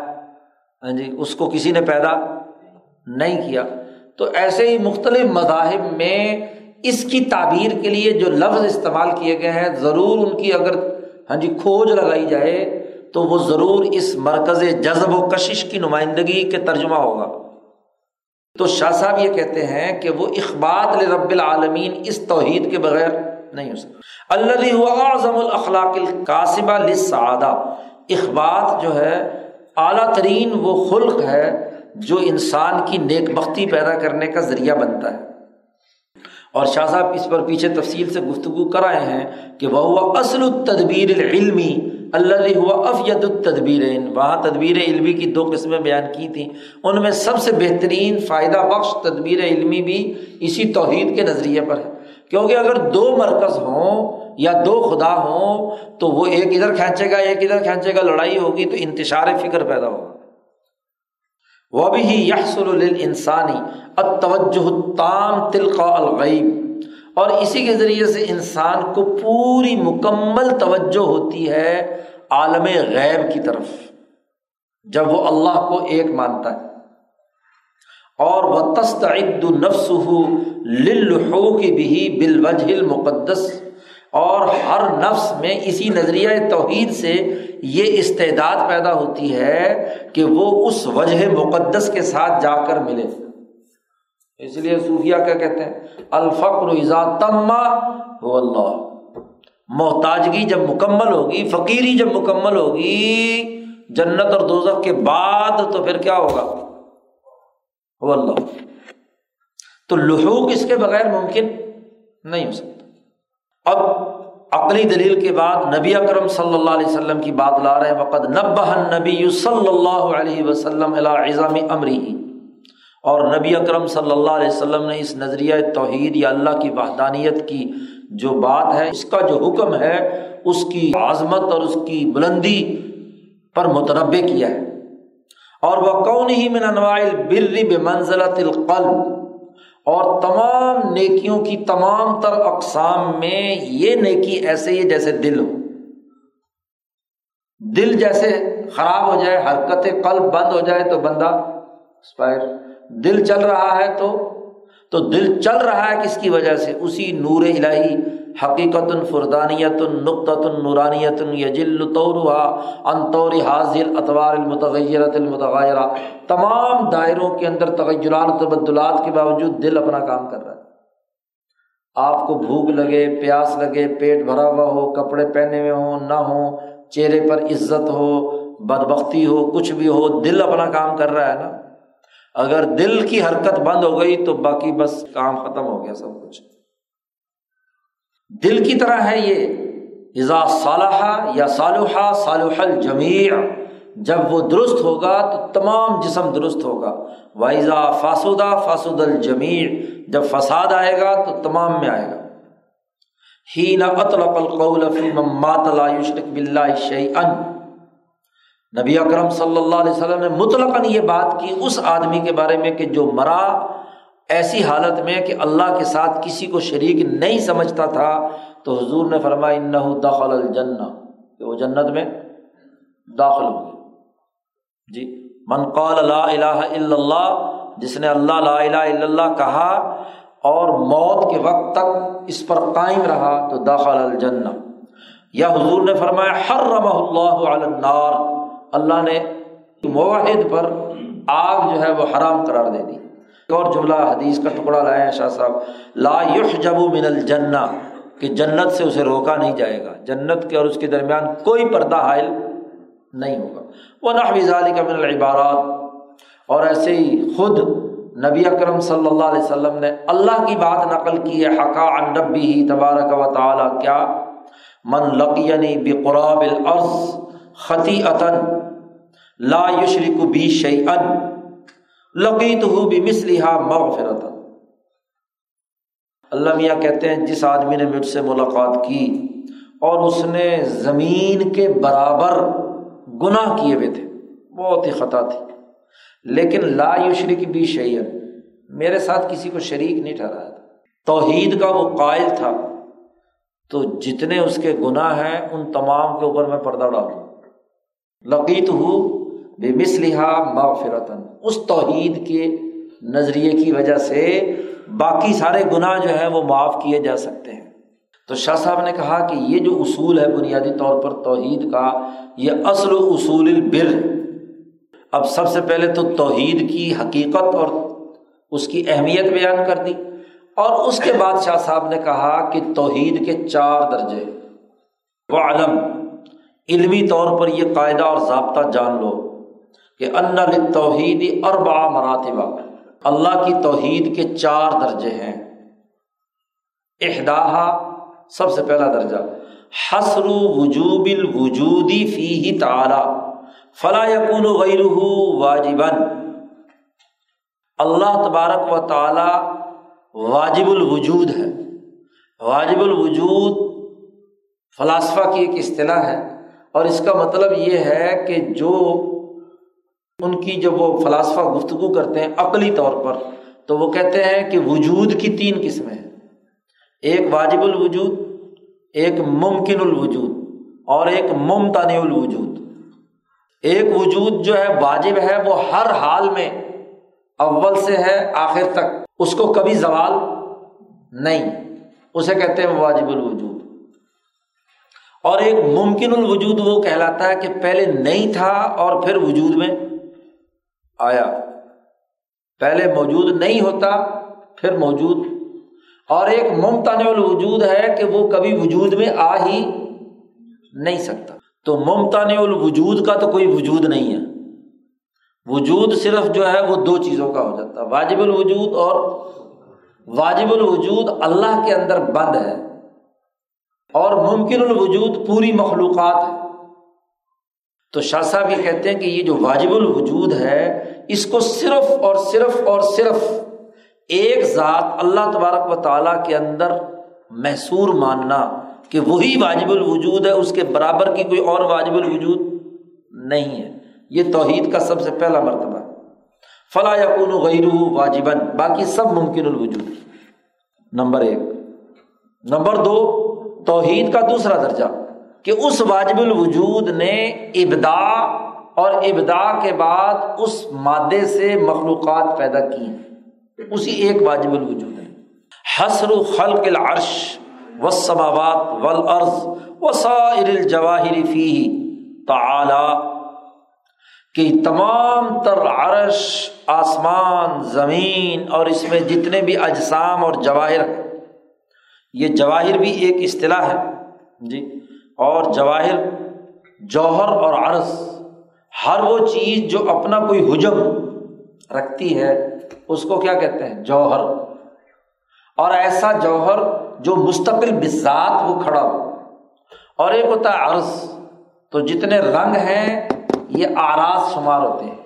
اور جو اپنا ٹھوس وجود بغیر اس عرض کے قائم رکھے ہوئے ہیں، اس کو فلسفیوں اور منطقیوں کی اصطلاح میں کیا کہا جاتا ہے؟ جوہر کہا جاتا ہے۔ تو جتنے بھی جواہر ہیں، جتنے آسمان و زمین ہیں، جتنے عرش و فرش ہیں، تمام کی تمام کو پیدا کرنے والی وہی واجب الوجود ذات۔ شاہ صاحب کہتے ہیں، یہ توحید کے دو درجے ہیں۔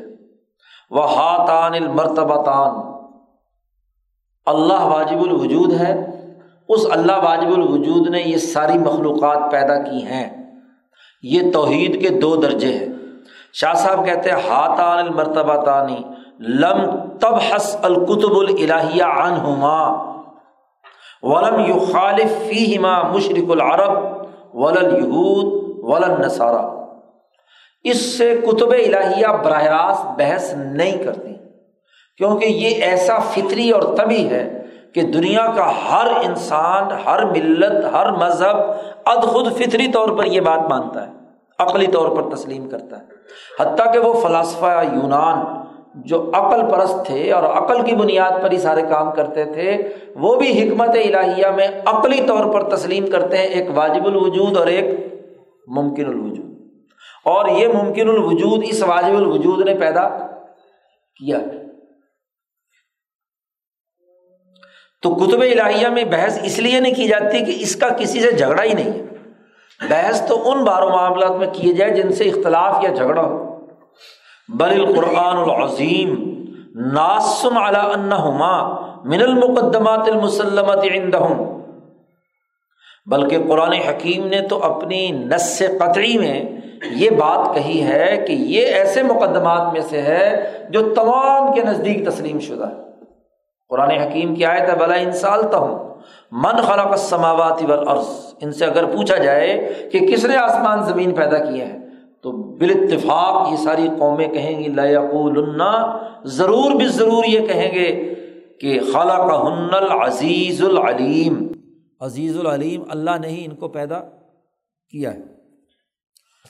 تو آپ دیکھیے کہ ان توحید کے دو درجوں میں کوئی اختلاف کسی فرقے، کسی مذہب، کسی عقل مند انسان کا نہیں ہے۔ ایسی توحید تو تمام کے یہاں طے شدہ ہے۔ توحید کا ایک تیسرا درجہ ہے۔ حسر و تدبیر سماوات والارض وما بینہما فی تعالی۔ کہ آسمان و زمین کی جتنی مخلوقات وجود میں آ چکی ہیں، ان تمام تر مخلوقات کا جو سسٹم ہے، وہ ذات باری تعالیٰ ہی چلا رہی ہیں۔ یہ توحید کا تیسرا درجہ کہ کائنات ایک سسٹم کے تحت چل رہی ہے۔ اور اس سسٹم کے ہر ہر جز، ہر ہر پہلو کو براہ راست اس سسٹم کو چلانے والی ذات و اللہ وادہ لا شریک کی اور چوتھا توحید کا درجہ یہ ہے کہ ان لا یستحق غیر العبادہ۔ جب توحید کے تین درجے ثابت ہو گئے کہ ایک ذات واجب الوجود ہے، اس نے ممکن الوجود کو پیدا کیا ہے اور اس پیدا شدہ کے درمیان ایک عالمگیر نظام قائم کیا ہوا ہے۔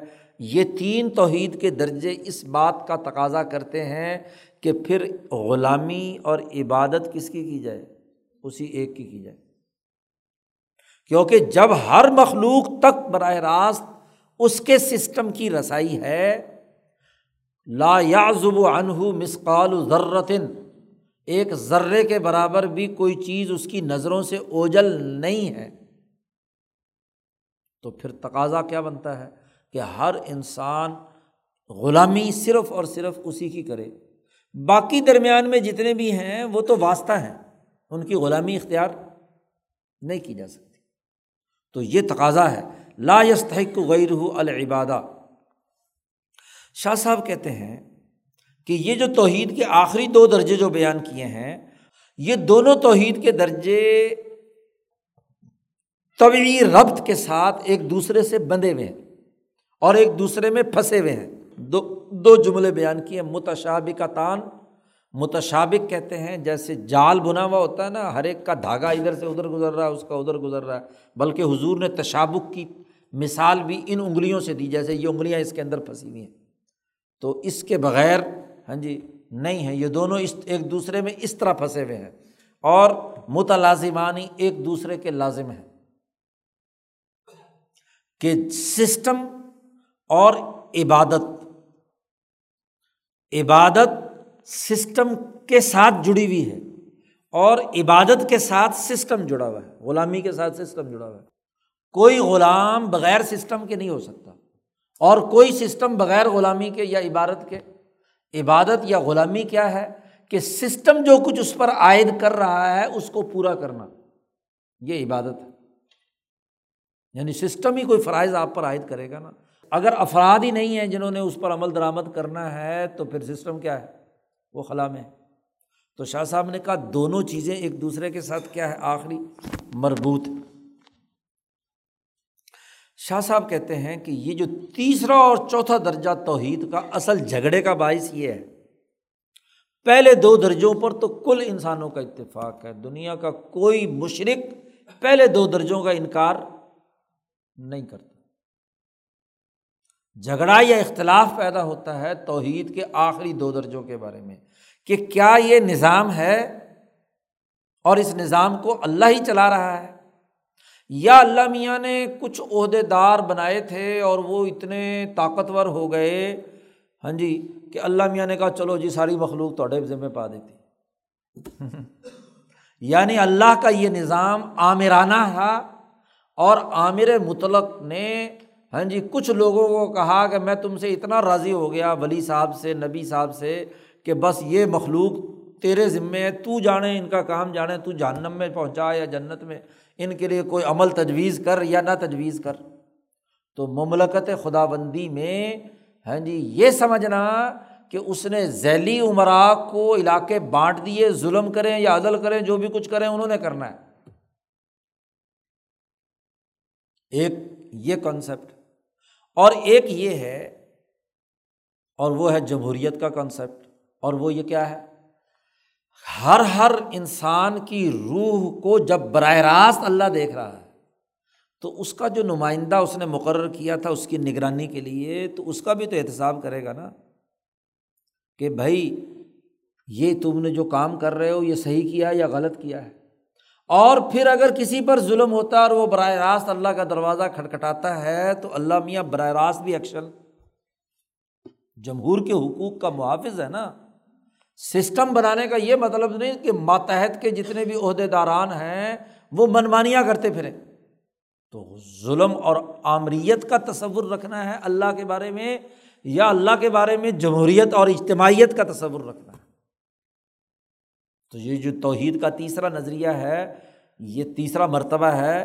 اس میں کیا ہے کہ ہر انسان ذات باری تعالیٰ سے براہ راست تعلق قائم کرنے اور اپنی بات کو اس تک پہنچانے کا نہ صرف حق رکھتا ہے بلکہ پہنچاتا ہے۔ یہاں تک کہ ہر مظلوم کی آواز بھی وہ سنتا ہے بلوکانہ کافرن اگرچہ وہ کافر بھی ہو اور ظلم کرنے والا چاہے کتنا ہی نیک کیوں نہ ہو، لیکن اس مظلوم کی آہ جو ہے وہ اس کے عرش تک براہ راست پہنچتی ہے۔ سسٹم کی خوبی یہی ہوتی ہے کہ جو سسٹم کی مرکزی اتھارٹی ہے اس کے پاس اپنے ہر ہر ورکر اور اپنے ہر ہر لوگ عوام میں سے ہر ہر فرد کی نگرانی اس کے پاس ہونی چاہیے۔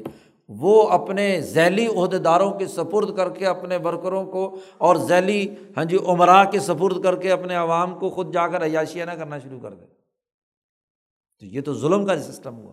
تو اللہ کی توحید یہ ہے کہ توحید کے اس سسٹم میں کہ ہر فرد جڑا ہوا ہے، ہر ذرہ اس کے ساتھ جڑا ہوا ہے۔ اور جب ایسی بات ہے تو اب ہر آدمی کو جب یہ پتہ ہے کہ میرے ساتھ اس کا جڑا ہوا تعلق ہے تو عبادت کس کی کرے گا وہ؟ وہ درمیان میں کسی عہدے دار کی نہیں کرے گا۔ درمیان میں جو کوئی ہاں جی ذیلی نظم کے لوگ ہیں، ان کی غلامی نہیں اختیار کرے گا۔ غلامی تو پھر اسی ایک ذات کی ہوگی۔ تو یہ توحید کا نظریہ کتنا اجتماعی اور کتنا جمہوری ہے۔ یہ نظریہ دین دینا چاہتا ہے۔ اب اس سے جن لوگوں نے اختلاف کیا ہے، ان کی بڑی تین جماعتوں کا تذکرہ کرتے ہیں اور ان تینوں کے جو شکوک و شبہات تھے، قرآن نے ان کا رد کیا ہے۔ الفوظ القبیر جن لوگوں نے سنی ہے، تو اس کے اندر بھی یہ بحث آئی ہے۔ شاہ صاحب کہتے ہیں معظم سلاس و فرق۔ یہ جو توحید کے آخری دو درجوں سے اختلاف رکھنے والے، جو بڑے بڑے فرقے یا گروہ اور جماعتیں ہیں وہ تین ہیں۔ انجامون علم نجوم پر یقین رکھنے والے نجومی۔ ذہب وہ اس طرف گئے ہیں کہ نجوم یعنی ستارے عبادت کے مستحق ہیں۔ سورج کی کرو، چاند کی کرو، ستاروں کی کرو۔ اور اس کی عبادت نفع دیتی ہے دنیا میں۔ اور ان ستاروں سے جو چیز مانگی جائے تو وہ حاجات کو بھی پورا کرتے ہیں۔ وہ یہ لوگ یہ kہتے ہیں، علم نجوم کے ماہرین، کہ قط حق ہم نے بڑی تحقیق کی ہے کہ فلاں ستارہ جب طلوع ہوتا ہے نا، تو عرض پر فلاں نحوست کے اثرات ضرور پڑتے ہیں۔ ہر دف، سینکڑوں دفعہ کا ہمارا تجربہ ہے۔ نہ لہا اصلاً عظیم فی الحوادث یومیہ ہاں جی دن، دنیا کے تمام کاموں کے سلسلے میں وہ بڑا کردار ادا کرتا ہے۔ مثلاً سب کو پتہ ہے کہ سورج کی گردش کی وجہ سے دن رات بن رہے ہیں۔ سورج کی یہ تاثیر تو ہے نا۔ اس میں کسی تحقیق کی بھی ضرورت نہیں ہے۔ تو سورج دن رات بنا رہا ہے۔ تو کیوں نہ سورج کی پرستش کرے؟ جی۔ ایسے ہی انہوں نے کہا، سعادت المرا و شقاوت ہو و صحت ہی و سکم ہی مرد کی نیک بختی اور بد بختی، اس کی صحت اور بیماری۔ ہم نے دیکھا، جب فلانا ستارہ طلوع ہوتا ہے تو لوگ بیمار پڑ جاتے ہیں۔ ان کے ذائچے میں جو ستارہ جس کھانے میں آتا ہے، تو ان کے اوپر اس کے اثرات مرتب ہوتے ہیں۔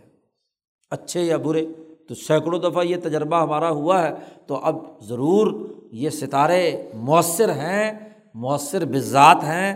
اس لیے وہ ان لہا نفوسن مجردن عاقلتن تب آسوہا الحرکہ اور وہ یہ بھی کہتے ہیں کہ ان یہ ستارے ان کو صرف مٹی کا کوئی گولا یا وہ نہ سمجھ لیں، مادے کا، ان کے اندر عقل رکھنے والا ایک نفس بھی کار فرما ہے۔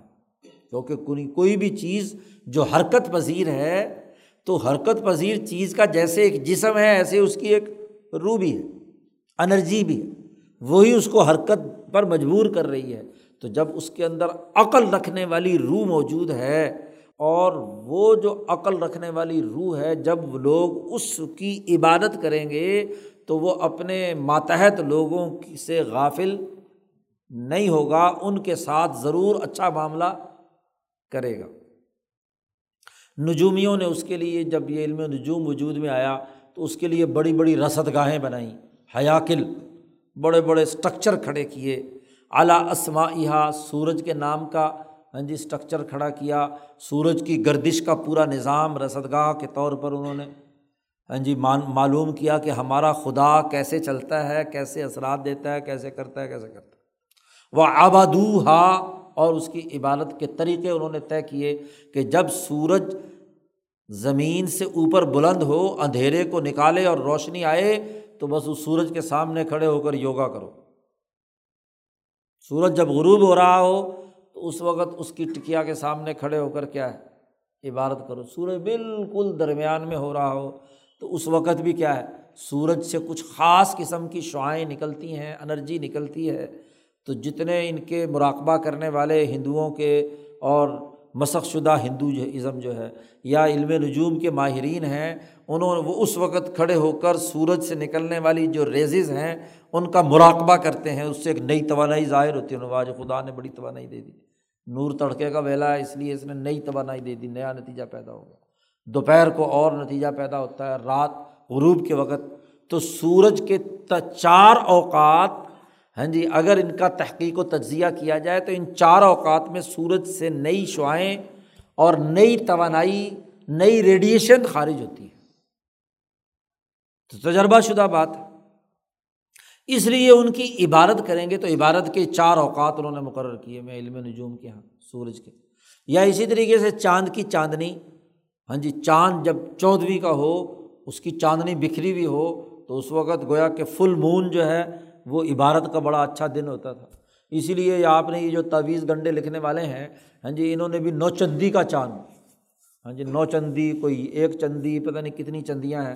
ہاں جی اس کے مطابق، اس وقت فلانا تعویذ لکھا جائے تو بس وہ ایسے تیر بہدف اثر کرتا ہے۔ تو یہ سب علم نجوم کے اثرات ہیں۔ ایسے ہی انہوں نے علم نجوم کا وہ اثر دیکھا کہ جس اثر کے نتیجے میں کسی فصل میں مٹھاس پیدا ہوتی ہے۔ کوئی فصل سورج کی گرمی سے پکتی ہے ہاں جی موسم بہار میں اسی طرح کا دوسرے موسموں میں مختلف موسموں کے تبدیلی ہونے سے تو انہوں نے اس کے ساتھ کوئی نہ کوئی میلہ ٹھیلا کوئی نہ کوئی عبادت ہاں جی اس سورج کی، چاند کی اس کے ساتھ اٹیچمنٹ کر دی۔ تو ایک تو یہ، اب اگر شاہ صاحب کے پورے فلسفے پر غور و فکر کیا جائے تو یہ بات صحیح ہے کہ ان تمام سیارات کی کچھ تاثیرات ہیں جو زمین پر پڑ رہی ہیں۔ جی سورج کی، چاند کی تمام تاثیرات، چاند کی ہاں جی سمندر کے اندر مد و جذر پیدا کرتی ہیں۔ ہاں جی چودھویں کا رات کے، رات کا چاند ہے۔ اسی طرح مٹھاس پھلوں میں پیدا کرتی ہے۔ سورج ان چاروں اوقات میں ایک تاثیر اور نئی ریڈیشن کے ساتھ عرض پر، اپنی توانائیاں بکھیرتا ہے، وغیرہ وغیرہ۔ اب کیا ہے؟ کیا یہ تمام اختیارات خالق نے، پہلی توحید کو تو نجومی بھی مانتے ہیں کہ پیدا تو اس سورج کو بھی کس نے کیا تھا؟ وہ پیدا کرنے کے بعد اللہ میاں تو فارغ ہو گیا اب اپنے سارے اختیارات کس کو دے دیے؟ سورج، چاند، ستاروں کو دے دیے۔ اب خود معطل ہو گیا۔ تو جب وہ اس کو معطل مان کر اس کے ساتھ اٹیچمنٹ اختیار کرتے ہیں، تو یہی غلطی ہے۔ عالمگیر نظام کی یہ بہت بڑا تضاد ہے اور وہ تضاد ابراہیم نے واضح کیا کہ جب سورج غروب ہو گیا اور طلوع ابھی تک نہیں ہوا اور خدا اگر یہی ہے تو اس وقت تو سورج کی حکمرانی نہیں ہے، پھر بندے کیسے زندہ جی۔ چاند طلوع ہوا، رات کو طلوع ہوگا نا دن میں تو ہوتا نہیں۔ تو جو چاند کو ماننے والے ہیں، ان سے پوچھا جا سکتا ہے کہ بھائی اس وقت دن کے اندر کون خدا ہے؟ کس کی عبادت کرنی چاہیے؟ کیسا عجیب خدا ہے کہ ایک وقت میں آتا ہے اور ایک وقت میں غائب ہو جاتا ہے۔ جبکہ ہم چوبیس گھنٹے موجود ہیں۔ تو عقل کو دعوت دے کر ابراہیم نے کہا کہ بھائی یہ کیا بات ہے؟ یہ ایک وقت تک کی تاثیر پیدا کرنے والے اس حکم کے بندے ہیں۔ اللہ کے حکم کے بندے ہیں۔ یہ بھی بندے ہیں۔ ان کی عبادت نہیں کی جا سکتی۔ ان سے اگر کوئی استفادہ ہم کر رہے ہیں تو یہ استفادہ مدد و تعاون کائنات کی تمام چیزوں کا ایک دوسرے کے ساتھ ہے۔ کرۂ عرض پر اس کی توانائی ہے تو کرۂ عرض کی بھی تو ریڈیشن سورج کو کیا ہے، کوئی نہ کوئی توانائی دے رہی ہے۔ تو یہ تو ایک دوسرے کا لین دین کا معاملہ ہے۔ اس کو خدا کیسے کہا جا سکتا ہے؟ اگر آپ بتلاؤ کہ اس نظام شمسی میں سے ایک سیارہ بھی سلپ ہو جائے تو اس کا توازن جو ہے، گھومنے کا وہ سارا کا سارا کیا ہے؟ خراب ہو جائے گا کہ نہیں؟ کرائے عرض ہی کو اگر نکال کر الگ پھینک دیا جائے اور صرف سورج صحابی اپنے باقی سیاروں کے ساتھ، تو جو بیلنس ہے، اس کا ختم ہو گیا۔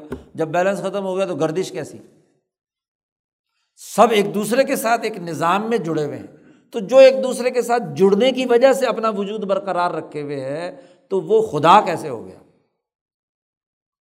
تو یہ جو نجومیوں کا عقیدہ ہے یا تصور ہے، یہ دوسری توحید اور تیسری توحید یعنی سسٹم کی غلطی ہے سسٹم کے طور پر نہ سمجھنا ہے۔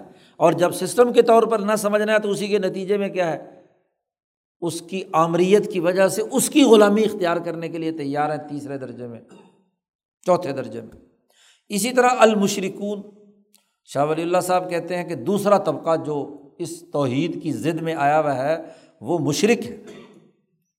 مشرق وہ ہیں جو مسلمانوں سے اس بات پر متفق ہیں۔ کہ بڑے بڑے کاموں کا نظام اللہ میاں ہی چلا رہا ہے۔ وفیمہ اب راما و جزمہ اور جو امور اس کائنات کے اندر قطعی ہیں، یقینی ہیں، وہ بھی وہی کر رہا ہے۔ اور ولم یت رک لغیری خیارتن۔ وہ اس بات پر بھی متفق ہیں کہ ذات باری تعالیٰ کے علاوہ کسی کو ان بڑے بڑے کاموں کا کوئی اختیار نہیں ہے، سب مشرقوں کو۔ ولم یوا فکو مشرق اسے کہتے ہیں کہ جو اللہ کو مانتا ہے، تبھی تو اس کے ساتھ کسی کو شریک، جو اللہ ہی کو نہیں مانتا، وہ مشرق تو نہیں ہے نا۔ وہ تو شاہ صاحب نے پیچھے کہا طافتن مختن وہ تو بائی برتھ ہی کیا ہے۔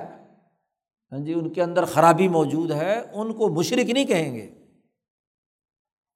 مشرق وہ ہے جو اللہ کی پہلے دو درجے کی توحید مانتا ہے اور دوسرے دو درجوں میں اس کے ساتھ شریک ٹھہراتا ہے۔ ولم یوافق فی سائر العمور وہ باقی تمام معاملات میں مسلمانوں کے موافق نہیں ہیں۔ ذہبو وہ اس بات کی طرف گئے ہیں کہ اللہ کے کچھ نیک بندے ہیں جنہوں نے اللہ کی عبادت اتنی کی اتنی کی عبادت کر کر کے اللہ کا قرب حاصل کر کر کے اللہ تعالیٰ نے ان کو اپنی الوحیت کا لباس پہنا دیا۔ فعطاہم اللہ الوحیت اپنی خدائی میں سے خدائی کا ایک حصہ کچھ بندے اس کے حوالے کر کے کہا کہ یہ اس کا خدا تو ہے۔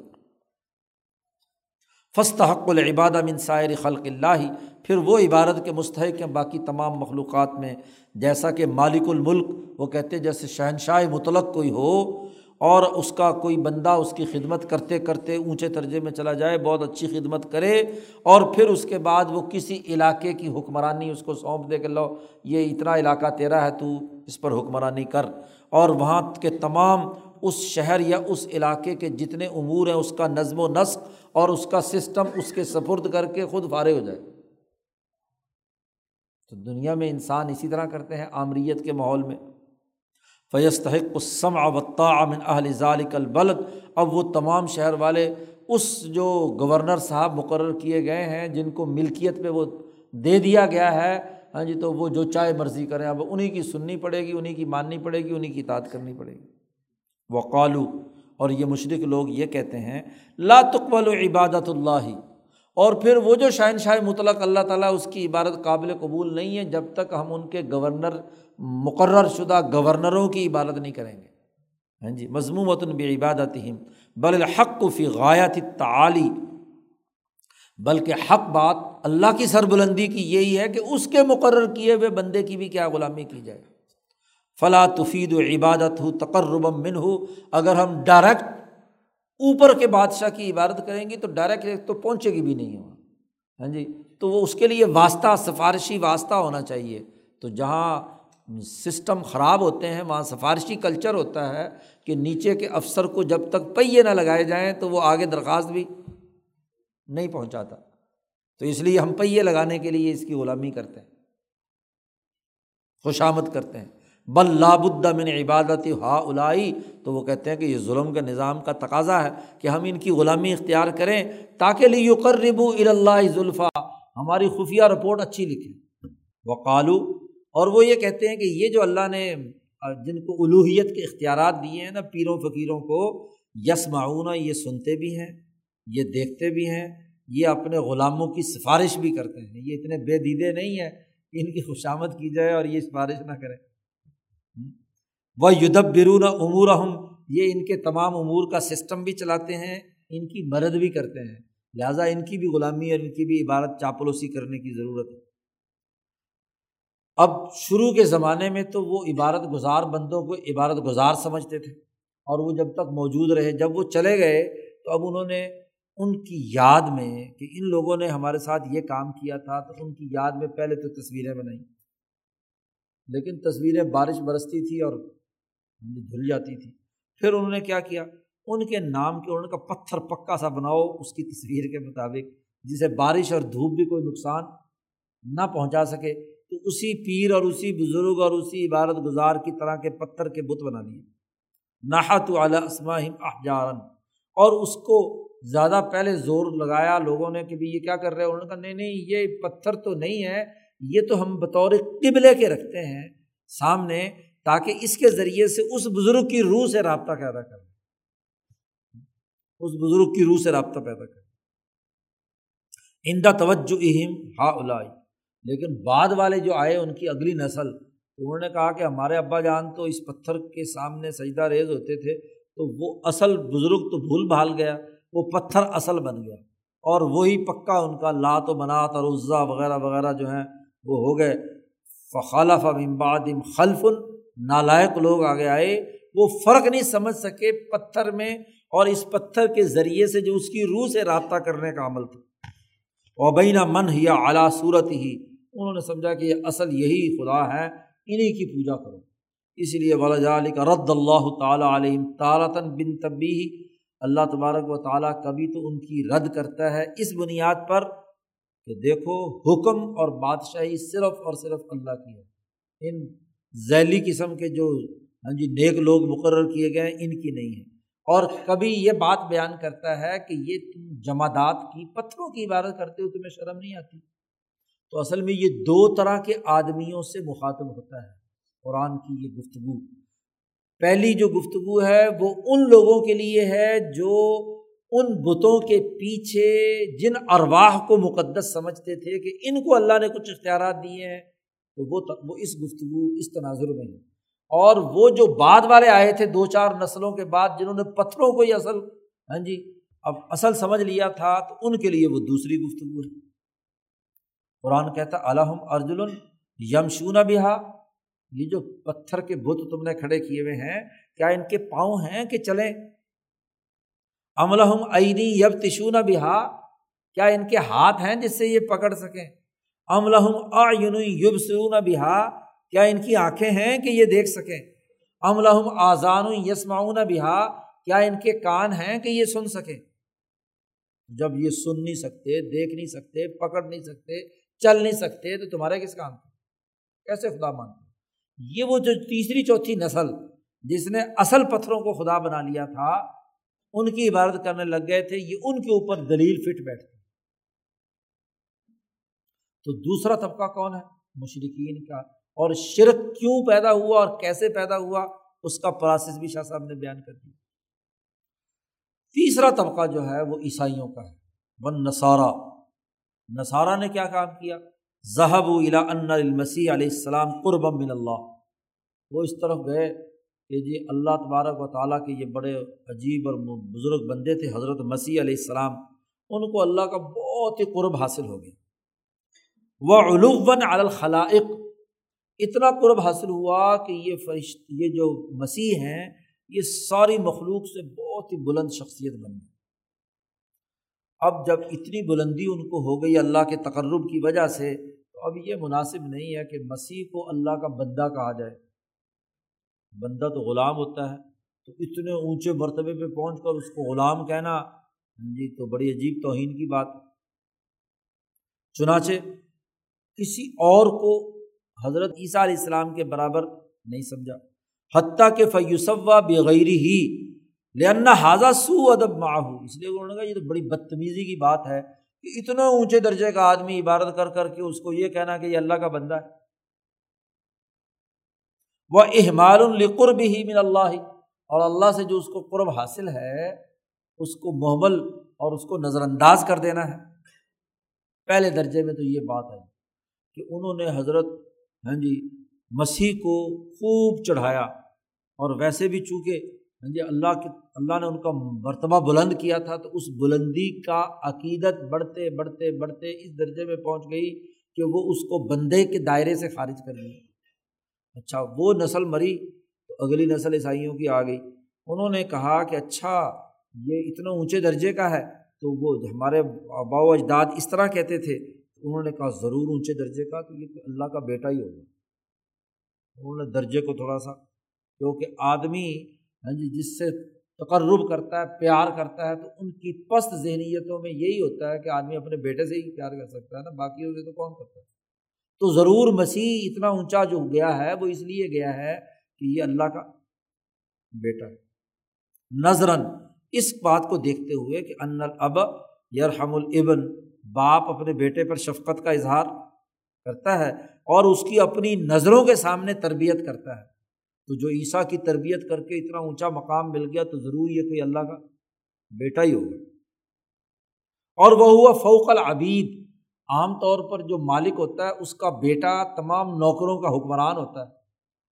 تو یہ غلام کیسے ہو سکتا ہے؟ غلام تو وہ ہے جو ہر وقت کام کاج کرتا رہے اور یہ تو چودھری ہے۔ تو چودھری غلام کیسے ہو سکتا نوکر کیسے ہو سکتا فہذا الاسم اولا بھی انہوں نے کہا کہ جب عیسیٰ کا اتنا مرتبہ بلند ہے تو اس کو بیٹا کہنا زیادہ بہتر اچھا جی۔ اب اگلی نسل آئی۔ انہوں نے کہا اچھا یہ اتنا اونچا درجہ، اتنا اونچا درجہ ہے۔ تو یہ بیٹا بھی کچھ نقص کی بات ہے۔ تھوڑا سا اور مرتبہ بڑھا دو۔ ہاں جی۔ ایسے مرتبے بڑھتے ہیں نا عقیدت کے۔ پہلے پیر صاحب کے جو پہلے مرید ہوتے ہیں، وہ عقیدت کا ایک درجے کا اظہار کرتے ہیں۔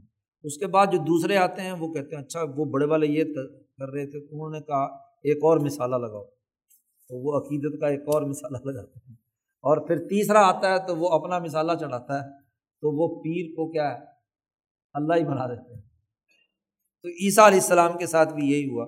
اگلے آئے تو انہوں نے کہا کہ اچھا اس کا تو نام اللہ ہی ہونا چاہیے۔ ہاں جی نظرن الا ان الواجب حل فی انہوں نے کہا کہ اصل میں اللہ اس کے اندر حلول کر گیا تھا۔ تو جب اللہ اس میں حلول کر گیا تو اللہ ہی ہوا نا، پھر کیا ہوا؟ ظاہری طور پر جسم ہماری طرح وہ سارا داخلہ ہوا اور اللہ اس کے اندر داخل ہو گیا۔ و لہٰذا یس درمن ہو آثار۔ اسی لیے تو مسیح سے ایسے آثار ظاہر ہوئے کہ یہ جناب کوڑی لوگوں کو ٹھیک کر دیتا ہے، یہ جناب مٹی سے پرندہ بنا کر اڑاتا ہے تو اڑ جاتے ہیں۔ تو یہ اللہ کا ہی کام ہے نا، یہ بندے کا تو کام ہو نہیں سکتا۔ لہٰذا عیسیٰ جو ہے وہ خود اللہ ہی ہے۔ نظر ان الواجب حلفی و سارا داخلہ ہو و یس درمن و آثار الم تو عہد من البشر۔ جیسے مردوں کو زندہ کرنا، پرندوں کو اڑانا، اور جب وہ کلام کرتے ہیں تو اس کو کلام اللہ کہنا، اور جب وہ عبادت کرتے ہیں تو عبادت اللہ اسے کہنا۔ اور اس کے بعد جو اگلے آنے والے تھے، اگلی نسل میں، تو فخالف امباد خلف لم یفتن الوجہ تسمیہ انہوں نے اس تسمیہ کے اصل پہلو کو نہیں دیکھا، انہوں نے حقیقت میں بیٹا اور حقیقت میں اس کو خاجب واجب، باری تعالیٰ بنا لیا۔ اسی کو اللہ پاک نے رد کرتے ہوئے کہا کہ اللہ کا بیٹا کیسے کہتے ہو؟ اللہ نے کبھی تو رد کیا کہ اللہ کی تو کوئی بیوی نہیں ہے، لا صاحبۃ لہو، اور کبھی رد کیا کہ بدیع السماوات والارض۔ اللہ تعالیٰ تو ابتدان آسمان کو پیدا کرنے والا، زمین کو پیدا کرنے والا۔ جب ابتدان ہے تو اس کے بعد جتنے بھی احکامات ہیں، وہ اسی اللہ ہی کے ہوں گے۔ یہ عیسیٰ کو کیا ہے؟ خدا ماننا یہ کچھ نہیں۔ بہرحال عیسائیوں کے خلاف جتنی آیات ہیں، انہوں نے اسی شرک کو رد کیا ہے۔ شاہ صاحب کہتے ہیں یہ تین فرقے، نجومی، مشرق، تیسرا عیسائی۔ شاہ صاحب کہتے ہیں یہ تین فرقے لہم دعو عریضہ ان کے لمبے چوڑے جھوٹے سچے دعوے تھے۔ خرافات کثیرہ، بہت ہی فضول قسم کی خرافات تھی ان کی۔ جو آدمی ان کے بارے میں جانتا ہے، اس کا تتبع کرتا ہے، اس پر یہ بات مخفی نہیں ہے۔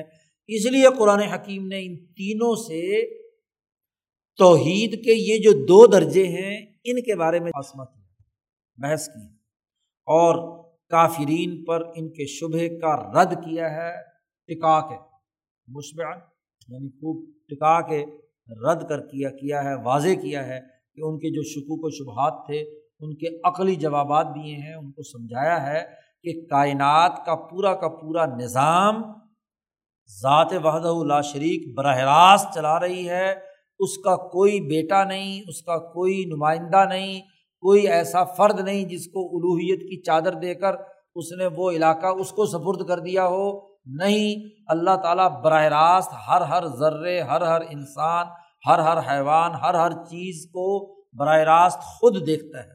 جب وہ خود دیکھتا ہے تو پھر ہر چیز کو اسی کی عبادت کرنی ہے۔ قرآن نے دوسری جگہ پر کہا وہ من شعی ان اللہ یوسب بحمد ہی ولا قلعہ تفقہ نہ تصویر ہوں کوئی شے ایسی نہیں جو اللہ کی تصویر نہ کر رہی ہو۔ تم اس کی تصویر نہیں جانتے تو الگ بات ہے۔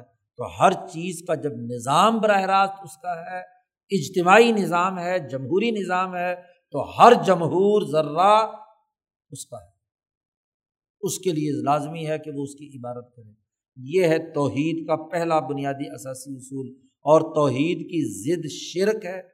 تو شرک کے بارے میں لوگوں نے بڑے مبالغہ، میز ادھر کی انتہا یا ادھر کی انتہا بنائی ہوئی تھی۔ تو شاہ صاحب نے اس شرک کی حقیقت کیا ہے وہ اگلے باب میں بیان کی ہے ان شاء اللہ آئندہ پڑھیں گے۔